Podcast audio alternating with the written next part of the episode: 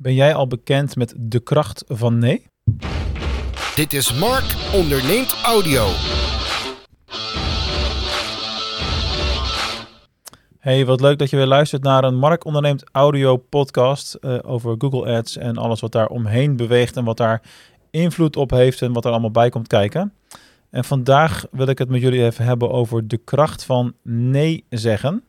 Uh, vooral uh, zakelijk uh, gezien is dat natuurlijk zo, maar het heeft ook heel veel te maken met het maken van allerlei keuzes. En ja, als je mij al ietsje langer volgt, dan weet je dat ik net een, een, periode achter de rug heb waarbij dat echt wel eventjes heel erg centraal heeft gestaan. Het is nu eind maart, letterlijk 31 maart, dus ik kan wel zeggen dat precies een half jaar geleden stond ik ook op die tweesprong en heb ik allerlei keuzes in mijn leven gemaakt Waardoor mijn leven echt 180 graden gedraaid is. Waardoor ik heel veel dingen ook niet meer doe. En waardoor ik uh, nu uh, voor mijn gevoel gelukkiger ben geworden. Uh, beter voor, sta dan ooit. Fitter ben, noem maar op. Er is heel veel gebeurd. En ik ben daar heel erg dankbaar voor dat ik al die keuzes onderweg heb kunnen en durven maken. In een notendop voor als je mijn content nog niet langer volgt. Of dit is toevallig net die eerste podcast. Uh, ik heb met mijn partner besloten om uh, een relatie te beëindigen. Dat was begin november vorig jaar.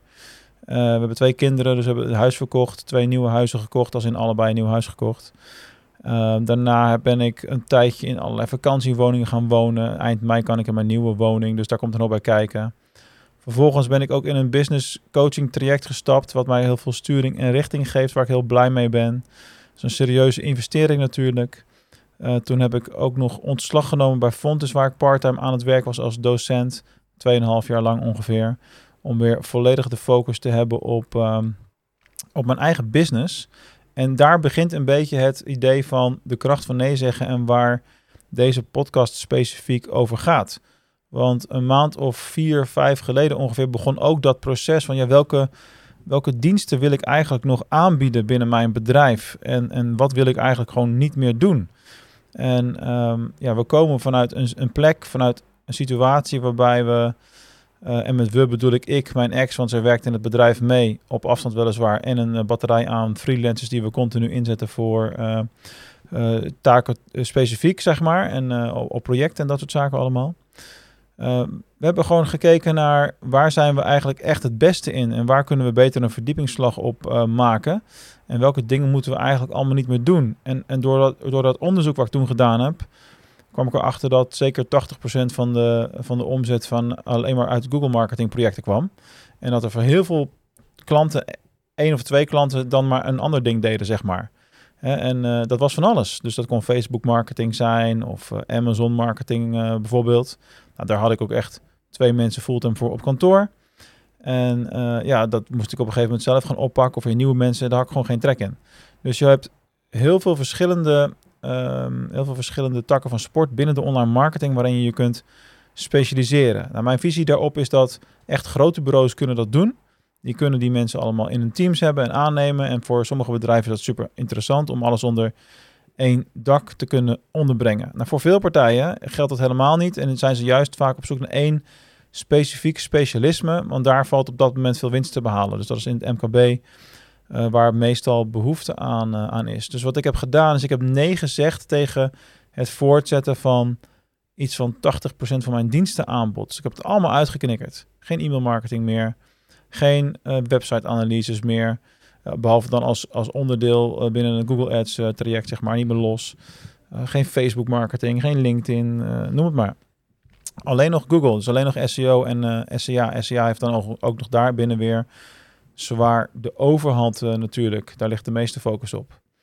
En toen ben ik verder gaan, gaan uh, ja, uitkristalliseren en verder gaan puzzelen van wat is nou de juiste mix in die dienstverlening. En uiteindelijk ben ik erop uitgekomen dat Google marketing in twee takken van sport, dat dat het beste werkt voor mij. En uh, die ene tak van sport is dus de Done for You tak, uh, waar, we, waar ik tot nu toe de meeste dingen over heb verteld. En de andere tak is de Google Ads coaching, waarbij je echt die persoonlijke begeleiding vanuit mij persoonlijk krijgt. Nou, dat is eigenlijk heel simpel. Dus de, diensten zijn veel simpeler geworden. Het is veel kleiner geworden. En dat heeft allerlei voordelen. Dus ik ben ook nee gaan zeggen. In de afgelopen drie maanden heb ik ongeveer nee gezegd tegen, nou pak een B 10.000 euro omzet per maand structureel. En dat, dat denk je van, ja, waarom zou je dat doen? Ben je gek of zo? Nou, nou, nou, eigenlijk niet. Maar dat komt gewoon omdat we aanvragen binnenkregen die niet meer bij ons pasten. Dus ik had bijvoorbeeld een oud klant die weer op Amazon actief werd en dat in meerdere landen wilde doen, die dat door ons wilde laten uitvoeren, zeg maar. Ik heb een klant uh, aanvragen gehad nog voor Facebook marketing campagnes, uh, voor e-mail, verzin het maar. En ik heb allemaal nee gezegd tegen die aanvragen, omdat op dat moment was ik ook nog in het proces bij DGOC althans, om daar de, de content op de website aan te passen, de diensten die we niet meer wilden aanbieden te verwijderen, alle blogs en kennisbank, content, artikelen allemaal offline te halen die niet meer te maken hadden met Google marketing. Dat is natuurlijk inmiddels allemaal al gedaan. Maar dat, zover was ik gewoon in de, nog niet natuurlijk op een gegeven moment. Hè. Dat, kost even tijd, het moet allemaal verwerkt worden. Een idee hebben en ernaar gaan handelen. Uh, dat is één ding, maar vervolgens ook daadwerkelijk alles zo doen dat de randvoorwaarden kloppen, dat is weer het volgende. Um, dus ja, ik zei nee op, op, op omzet die ik wel makkelijk had kunnen hebben. Maar dat heeft dus wel heel veel ruimte gegeven voor aanvragen die we nu heel veel krijgen, die echt super relevant zijn, die dus allemaal Google marketing gerelateerd zijn. En uh, het aantal projecten wat, wat we managen groeit ja, met echt met de dag bijna wel, zou je kunnen zeggen. En nee zeggen geeft ook duidelijkheid. Dus dat is ook een, een belangrijke uh, factor. Dus uh, partijen die aan ons vroegen van, ja, we hadden een Google marketing gesprek van, doen jullie dan ook e-mail of doen jullie dan ook uh, social media? En dan zeggen we nee. En dat geeft ook gewoon duidelijkheid van, oké, als ik bij hun ga en met hun ga werken, dan is het echt specifiek alleen dat ze Google en dat is het ding. En ja, dat wordt over het algemeen wordt dat toch wel echt heel erg gewaardeerd, merk ik.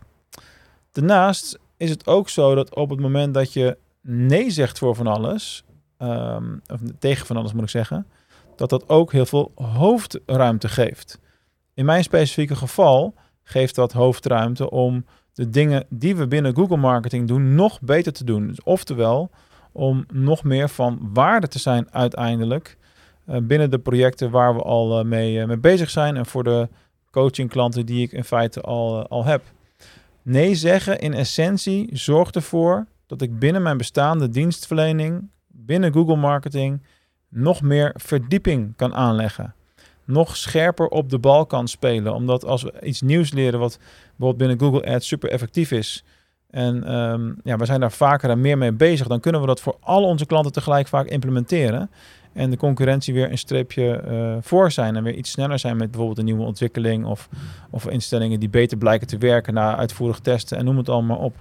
Ook in de communicatie naar coaching klanten toe natuurlijk is dat iets wat we dan mee kunnen nemen. En uiteindelijk zorgt ervoor dat die verdieping, uh, dat, dat nog meer diep gaan op één onderwerp, zorgt natuurlijk uiteindelijk voor mijn Google Ads klanten heel simpel voor een beter resultaat. En laat dat nou juist hetgene zijn waar mensen me voor betalen. Hoe beter het resultaat, hoe minder er ook nagedacht wordt over uh, hoeveel tijd kost het eigenlijk dat iemand daarmee bezig is. Ik had vanmorgen een gesprek bij, uh, bij mijn hypotheekadviseur. En ik, ik heb dan met de ondernemer zelf te maken.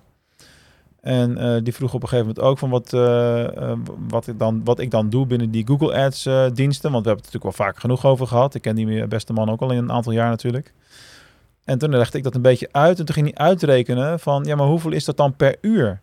En ja, dat, dat verschilt. De ene keer kan dat 80 euro per uur zijn, dan kan ook 300 euro per uur zijn. Net hoeveel tijd we nodig hebben. En dat was toch wel even iets wat verwerkt moest, moest worden. Want als ik één ding geleerd heb, is dat je beter een resultaat kunt verkopen dan, uh, dan uren. Uiteindelijk maakt het de klant echt niet uit hoe lang je ermee bezig bent, als je maar een significant verschil kan maken. Het gaat om de impact die jij hebt voor je klant. En of je daar dan een uur over doet of vier uur, dat zal hem uiteindelijk worst wezen. Het wordt pas een ding, het wordt pas een, een probleem, zeg maar.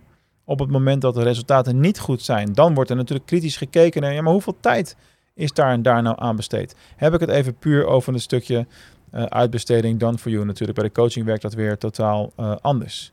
Nou, de kracht van nee zeggen voor mijn Google Ads klanten is dus dat ze een beter resultaat krijgen van de dienstverlening die we al doen. Dus heel veel bestaande klanten van mij profiteren nu ervan.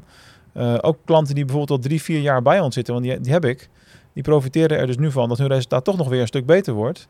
Omdat wij gewoon meer deep dive nog doen en nog meer dedicated met de ontwikkeling bezig zijn, puur alleen op dat stukje Google Ads. Dus dat is heel erg fijn om, uh, om te merken. Um, ja, dat was hem weer voor eh, vandaag. Ehm, ik zou zeggen, ga eens dat gesprek met mij aan over jouw Google Ads campagnes. Laten we samen ontdekken wat het beste bij je past. Is het handig om het zelf te blijven doen en zou het dan dus slim zijn om gecoacht te worden? En uh, ja, kan ik dan tegen jou wel ja zeggen, bijvoorbeeld? Of hebben jullie gewoon te veel werk om handen en dan zou je het liefst een betrouwbare partner hebben om dat over de schutting te kunnen gooien? Ja, ook in dat geval kun je natuurlijk bij ons aankloppen. Voor nu bedank ik je enorm weer voor het luisteren naar deze podcast. En mocht je wensen en suggesties hebben voor onderwerpen om een keer te behandelen, laat het me dan gerust weten. Stuur een berichtje. Dat kan via de socials, via LinkedIn, via Instagram of via markonderneemt.nl. Voor nu wens ik je nog een fijne dag en tot snel weer.